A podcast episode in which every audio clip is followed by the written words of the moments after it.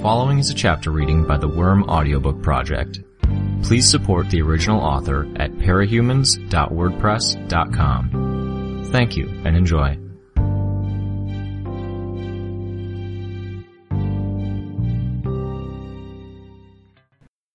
Fourteen point one. The noise of the microwave beeping jarred me from the first restful sleep I'd had in some time. I moved my head and my pillow moved in response. Tried to tell them to stay quiet, Brian said, his voice low. They're not the most considerate pair in the world. Eh? I mumbled something, and even I wasn't sure what I had intended to say. I'd been deep in the throes of some dream that felt strangely familiar, and I'd been pulled out of it quickly enough that I felt momentarily disoriented. I wiped at my mouth where I drooled a little and was suddenly aware that Brian was there. I felt my face heat up as I realized I'd been leaning and drooling on his arm. Alec and Aisha were unmasked and rifling through the kitchen to find something to eat. Brian and I both spoke at the same time, with me mumbling something to the effect of, Sorry, I must have fallen, before shutting my mouth. He waited, giving me a chance to talk as he wiped at the damp spot on his arm. Then finally broke the awkward silence with, I'm glad one of us slept. You didn't? Not a wink. He did look tired. Not just like someone who had spent the night sitting upright, but like someone who had just finished a swim from one edge of the bay to the other. I hope I didn't keep you awake by leaning on you. Don't even know when I nodded off. It wasn't you. I didn't mind. I was. He searched for the word. Okay. Okay. How was I supposed to interpret that? Or did he intend for it to be vague and non-committal? I shouldn't even have been worrying about that. I blamed the fact that I was just waking up. Brian was in a bad state. Was there something I was supposed to say? Something I should do? Every gesture that normally demonstrated caring or sympathy or whatever else was a tender point for him. A touch on the arm was an invasion of his personal space, which he was keenly aware of at this point. Asking how he was doing was a reminder that he wasn't okay. Would offering to help him out or give him support make him feel more powerless? like he'd felt when Bonesaw had gone to work on him? No, that last one was probably okay.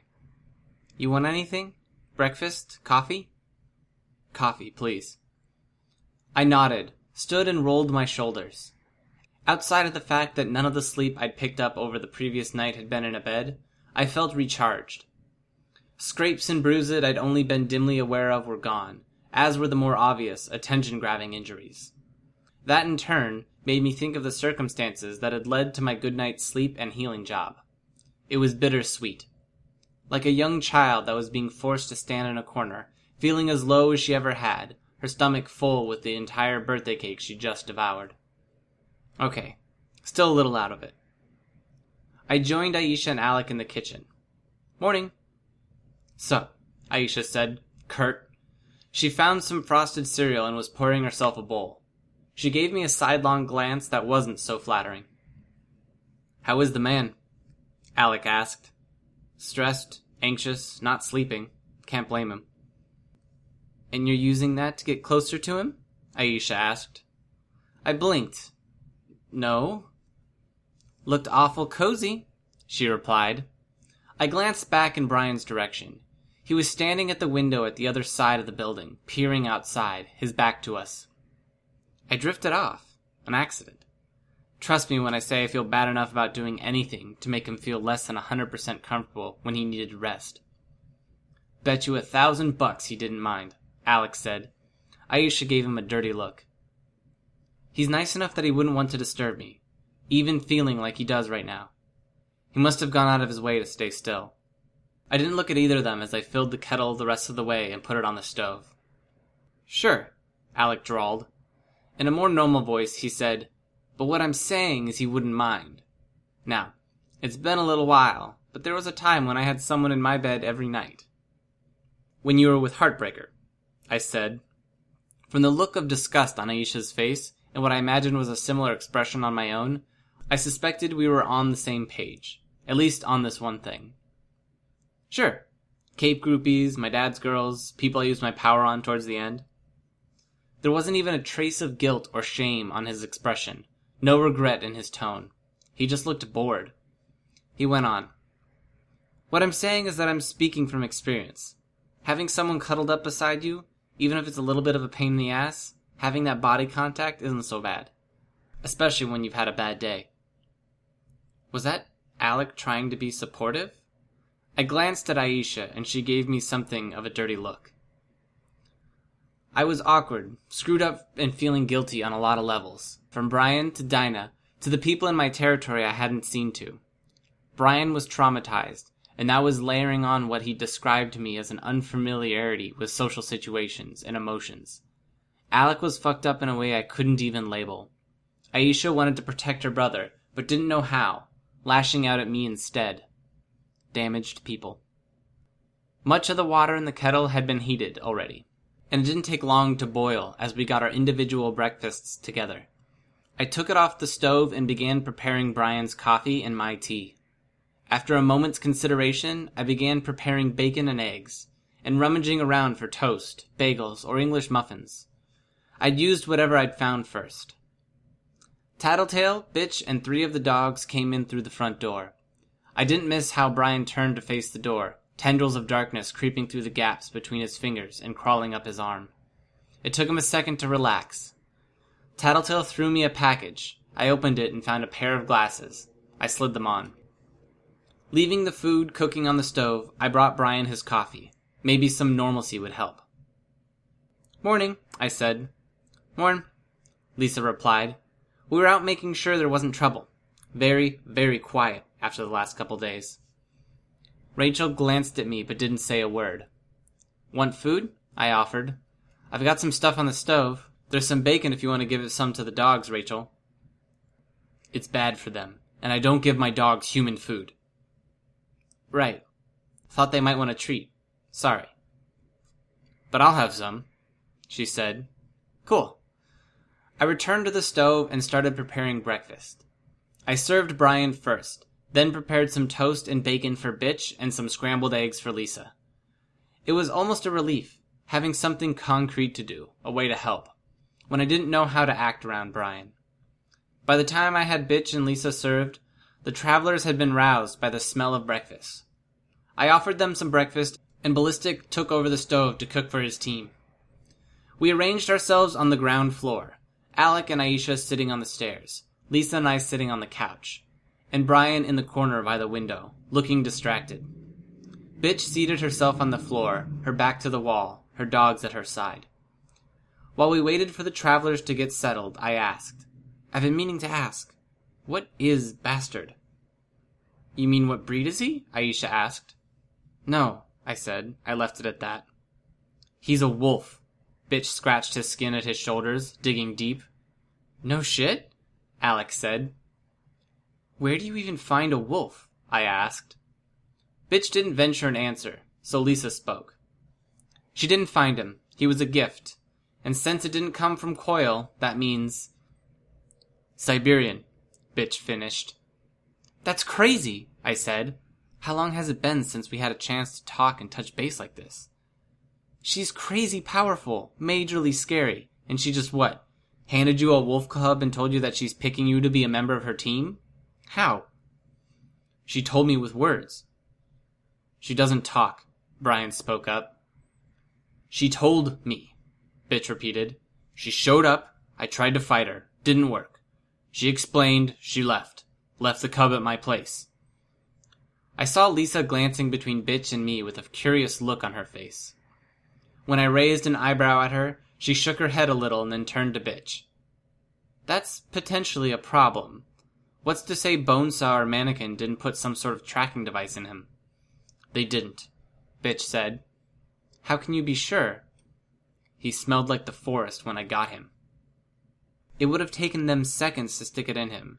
It would mean there was a way to find you, find us. No, doesn't make sense, what she was talking about being free, accepting that we're animals.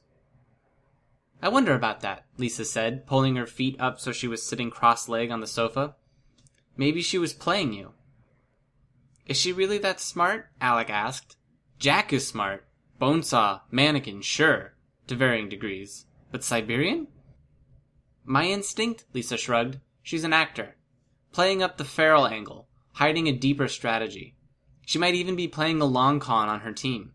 Or maybe her intentions are pure, but she's keeping them in the dark about the key stuff. Like? Trickster asked as he found a seat on the arm of the chair Sundancer was sitting in. Lisa said, Brian's new powers. He was copying powers from the people who were in the darkness, yeah? Brian nodded. He got the ability to grant healing from Othala, regeneration from Crawler. But who was the shadowy figure he used to pulverize Burnscar? You're thinking Siberian, I said. Lisa nodded. Sure. What if she's like Genesis or Crusader? What if Siberian has a very real, vulnerable human body somewhere nearby? Always has. And the body she's using is a projection. Maybe it's something even Jack doesn't know. That gave us pause, an in, a way to stop the unstoppable beast woman. No. Bitch clenched her fist, and I could see her dogs responding to her body language, tensing. Don't buy it. Why not? Lisa asked, her voice gentle. What she said made too much sense. She said things and she understood. I'm fucked up. I know I'm fucked up. Not good at dealing with people, but I could deal with her. I understood her. That doesn't mean she didn't lie, Rachel, Lisa said. It only means she understood you well enough to know how to deceive you. No, it's not. Bitch stood abruptly, and Bastard yipped. Rachel, Lisa tried, but Bitch turned away. There's one way we could try to find out, I said. Bitch turned at me and glared. There was a viciousness in that look that I couldn't blame entirely on her grudge against me or the current conversation. Just like Brian, there was a minefield there. I couldn't hope to guess at what would press her buttons. You want to know, right? I asked. You wouldn't want to give her the benefit of the doubt if she was playing you. You assholes are saying I'm gullible. If bitch had hackles, they'd be standing on end. Her fists were clenched at her sides, her feet planted apart, as if she was ready to start swinging, whistling for her dogs to attack at any moment. Hey, I raised my voice. Answer the question. Would you want to know? Yeah, but then we get in touch with Cherish. We get an answer from her. She'd know. I'll get in touch with Coil then, Lisa said. She got up and headed into the room where she and Aisha had been sleeping. I focused on my breakfast, hurrying to finish it before it got cold. I'd been distracted by the conversation, and the cold toast was depressing. When I looked up from my plate, glancing at the others to double check that they were okay, that I wasn't missing anything, I saw Bitch staring at me. You want more food? I offered. You mean what you said? About the food? I don't follow. Last night. You mean what you said? You'll have to remind me. You said something about doing the same thing for the rest of us that you did for Brian. She broke eye contact, looking down at Bastard. My fight with Brian. You heard that. Hmm, she grunted. I glanced at the others. Trickster was talking with his two teammates. Genesis still elsewhere, and Alec and Aisha were talking. Alec was apparently demonstrating his power, making Aisha's fingers twitch. Brian looked on with a glower on his face, but I got the impression his attention was divided between that dialogue and my own discussion with Bitch. Yeah, I told Bitch. We've been over this. I really don't know how to make it clearer. If it came down to it, I'd risk my life to save yours. Why? I. I don't know if I can really say. You're my friend. We've been through a hell of a lot of crap together. We back each other up because we have to. You think I'd back you up? The question was a challenge, brusque, barely but not quite anger. Don't know. Does it matter? I glanced at Brian. He was paying attention to what I was saying. I felt momentarily self conscious, struggled to find words that wouldn't provoke a negative response from one of them. I settled for a middle ground as I thought aloud. Life's not fair. It's not even not balanced, not right. Why should relationships between people be any different? There's always going to be an imbalance in power. The other person might have a higher social standing. They might have money or more social graces. Isn't it better to stop stressing about quid pro quo and just do what you want or what you can? Words. Bitch dismissed me. Words, sure. I'll make it simple then. I consider you a friend. I'll help you when stuff goes down. And you do whatever you think is right. Do what you want to do. I won't stress about it, and unless you fuck with me like you did when we fought Dragon, I'm not going to hold it against you. She set her jaw, clearly irritated at the reminder. Whatever. I'd needed to make my point. If she had been intending to give me a response, I didn't hear it. Lisa ventured back into the room and all eyes turned to her. She held her hand over the lower half of the phone. For those of you who haven't been in contact with Coil, we ended up locking Cherish in the overturned boat's hold in Boat Graveyard. She's there now, with food and water, totally isolated, several layers of confinement, including but not limited to chains. She wants to strike a deal in exchange for details on Siberian and the Nine. Letting her go? No, Brian said. Not what she wants. She just wants a chance to talk to us. Lisa looked at each of us in turn. Two minutes to address us, and then she dishes out the dirt. Give us the location of the nine, the details on Siberian, and answers to any other questions. Nothing saying she'll tell the truth, Alec said. And she's in a position to say stuff that could create doubt or tension in our ranks, Trickster pointed out. True, Lisa conceded. But here's the thing. I'm getting the vibe she wants us to turn her down, so we'll figure out the real scoop later and regret it. What, you mean something like Siberian being here? Don't you wish you'd ask me to tell you where she was because she's standing 15 feet away from you? Alec asked. Yeah, that sounds like my sister. How sure are you? Brian asked Lisa. That there's more to it? 75% to ballpark it. Bad idea, Brian said. I found myself nodding in agreement. Lisa raised the phone to her ear. Nope. Don't suppose we can change your mind. There was a pause before Lisa hung up. 85% sure there's more to this story than she's letting on.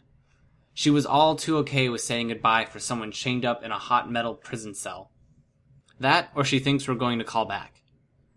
Sundancer spoke up. Can't we? What are we really risking here? I mean, what's at stake? The worst case scenario, if we let her talk. Can't say, can we? Lisa said. She tossed the phone in the air, then caught it. Say one of us has something to hide that Cherish could reveal to the others. Nobody's about to admit it. There were glances all around. But I think I have an idea, Lisa smiled. It was her old smile. The scar was there, but it no longer pulled her mouth in a perpetual half frown. Brian, got any books here or magazines? Upstairs. Aisha, go grab something. Any book on the floor of my room. Why? She hesitated when she met his eyes. Whatever. It was a minute before Aisha ventured back downstairs with a novel. It looked like a suspense thriller. Here's the deal. Everyone closes their eyes. We close our eyes while the others take their turns tearing a page out of the book. The higher the page number, the worse our inner thoughts and secrets. The last page, um, there's 355, we'll say, is the worst of the worst. Unforgivable to the point that someone here would kill you and the rest would be okay with it. She rifled through the pages of the book. Anything below 150 is tolerable. Stuff we'd be ashamed for others to know, but we'd be okay with them knowing for the greater good. We each stuff it between the couch cushions until we've got a crumpled mess and none of us know who tore out which page. If we're more or less safe, if the numbers aren't too high and we think we can stand to have Cherish dish out the dirt on the others, we'll take her up on the deal. Nobody disagreed with the plan, but I supposed that doing so would look bad. I closed my eyes as we went around the room until Lisa tapped me on the shoulder and handed me the book. Where did I stand? What secrets was I keeping? And how highly did I value them? I had my deal with Coil, with the real possibility that I might wind up his adversary. Lisa knew that, as did Brian, but the others didn't. I suspected that Aisha could be convinced to roll with it when Brian did, so long as we didn't push too hard. Alec and Bitch would go with the majority. The travelers, they had other stakes in this. That was more dangerous. 160. I tore it out and stuck it in the couch, sat down and handed the book to Lisa. It took another minute for the rest to decide. So, in order 26, 122, 140, 141, 155, 160, 175, 222, and 325. 325? That's a no then, Brian asked. Something like that, Lisa replied. She picked up the phone and dialed. What are you doing? Trickster asked. You said we wouldn't go ahead if we didn't all agree. You're right, but I'm going to try to haggle with her, Lisa replied. Hello? Yeah, you already know the answer. No go. Uh huh. Sure. What if I asked for the travelers to leave? You could address the rest of us. You and I both know you're doing this to sate your boredom than for any grander purpose. There was a pause. Good. Lisa put her hand over the mouthpiece. Does that really work? Trickster asked. What if we wanted to keep stuff from you? She could tell you while we're out of the room. Do you want to keep anything particular from us? He shook his head. But how do you know your teammates didn't pick the high numbers? I don't, Lisa flipped through the pages. But just going by what I know of our group, I think our team is going to be more concerned about what outsiders think. You guys are going to be more concerned about what your teammates think. Am I wrong? Nobody spoke. We could do another blind vote, she suggested, in case anyone wants to say they're not cool with these new terms. Speaking as the person who took 222, I really don't care all that much. Alec said. I picked a higher number because I thought it would bother these guys. I figure my team knows enough. Exactly as I said before, Lisa said. Anyone else have any major objections? I shook my head. I could deal with the team knowing about my plan, if things went south. They'd find out anyways. The travelers made their exit. Shatterbird came inside to stand guard by the door, and the rest of us settled down. Lisa dialed and put her cell on speakerphone. It rang twice before Cherish answered. Finally, her voice came through the line. Your two minutes start now, Lisa spoke. I should get four, since I'm dealing with only one group. One minute, fifty-five seconds, Lisa replied. Where should I start? Hey, little brother, want me to tell them the sort of things you really did when you were back home? It's sort of tedious, Alec replied. I wonder. Rape culture is a funny thing. People gloss over some pretty shitty, creepy, wrong behavior, little brother, when they know the person in question. But you raise the reality of what they're doing, and it's a whole lot harder to shrug it off.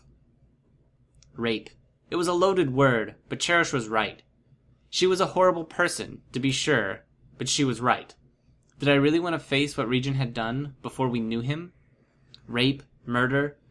He said this very morning that he'd done what he did because he'd been young, but that was just an excuse. The deeds were still done, the consequences very real. You really want to talk, Cherry? You've done what I've done many times over. I'm not pretending anything. I am what I am. I don't put on a facade, Cherish retorted. That's a blatant lie. If you showed your true nature to the world at large, your face would be too ugly to look at. Ouch! Cherish layered on the sarcasm. Don't think I don't know you're trying to do. You're delaying me, so I have less time to work with. Why don't I get started? Let's talk about your first kill. Gang member, a kid. You used him to kill his boss, his older brother, in fact because Daddy wanted you to. Then Dad ordered you to kill him. But you didn't make it fast, did you?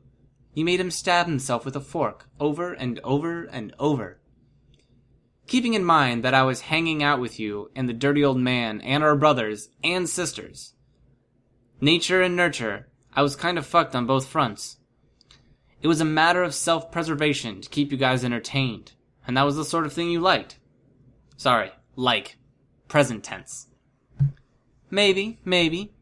And the drugs? When daddy had you practicing your powers, you hijacked a few people at a time, used their bodies to get high with no consequences for you. You threw orgies for yourself. Again, I was a kid. How much does that excuse? There was a pause. I looked at Alec and he rolled his eyes at me. Was he like Brian? His emotions buried deep inside? Or were they simply not there? What about Darkness Boy? Want to talk about what happened yesterday? I clenched my fists. Lisa raised a hand, telling me to stop. You're running low on time, Cherry, Alec said. I'm happy for the chance to talk. Bonesaw's alive, you know. She has hands borrowed from Mannequin. She's plotting what she's going to do to Grue. Think about that. She's going to take him apart and it'll hurt worse the second time around. Because she's making this sort of thing a matter of personal pride. She's thinking about it, daydreaming on the subject, and she's smart enough cookie that she'll figure it out. Brian turned his back on the phone, staring out the window. I wanted to reach out to him, to help ease the weight that idea must have set on his shoulders, somehow. Bitch, you know Skitter's going to betray you again. Look at her. She prides herself on being smart, and you know the best way for someone to make themselves feel smart? They make others look stupid. And you're the stupidest person she has access to. I tensed. I would have been lying if I hadn't said I hadn't seen something along these lines coming. But it ultimately depended on Bitch's reaction. I fucking hate people who try to manipulate me. Bitch growled. Next time I see you, I'm knocking your teeth in. There was a pause. Oh well, Cherish said. And your time's up, Alec said. So now's the point where you fuck us over and don't say a thing. Why would I do that? I want you to deal with the Nine. You killed Burnscar, didn't you? If you dealt with Siberian, life would be a lot easier for me.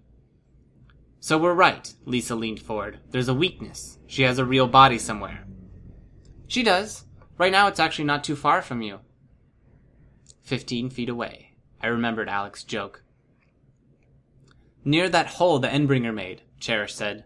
Both of them, the real Siberian and the body. You know what she looks like? He, a man, middle aged and older, unkempt, doesn't eat much, probably thin. That wasn't what I would have expected. Right now, Siberian's chasing down one of the candidates. She's taken on the next round of testing. Simple test. Hunt them down, and if she catches you, you fail. She eats you alive as punishment. Wonder how many she can knock off before you take him down. If you take him down. Who's she after? We gotta know. No, you don't. Way I figure it, you go into the fight blind. You still stand a pretty good chance of offing her. No skin off my back if a few of you die in the process. You need enough of us alive to deal with the rest of the nine. Maybe, maybe. Cherish taunted us with her tone. But shouldn't you hurry? The hero is going to die. It was Panacea or Armsmaster. Both were complicated. Panacea wouldn't be able to defend herself, but Armsmaster was a whole mess of complications. We hurried to get suited up. My mask in ruins, I wrapped a scarf around my lower face and covered it with bugs. I drew them around my eyes to hide the frames of my glasses. As I finished up, I glanced at Bitch. Her knuckles were white, her posture rigid. She was pissed. I made sure I had all my gear, then joined the rest in filing out. Grue and Tattletale were the last out the door. Glancing back to check on Grue, finding his posture and expressions unreadable beneath his darkness and costumes, I caught a glimpse of Tattletale messing with one of the pouches on her belt. The pages we'd torn out of the book were folded into a tight square, and she was pocketing them for later study. She saw me looking. You going to be okay with this? she asked. You're the best equipped to find Siberian's real body and stop her. Him. Them. I'll deal somehow. Hi, this is Snagger. You just finished listening to a chapter from Arc 14, Prey, from the web serial Worm by Wildbow. This production is brought to you by the Worm Audiobook Project. If you would like to know more about us or to volunteer your own services, please check us out at audioworm.rein-online.org. You can download or listen to every chapter directly from our site, or you can find us on iTunes or any podcast app under Worm Audiobook. Thanks for listening.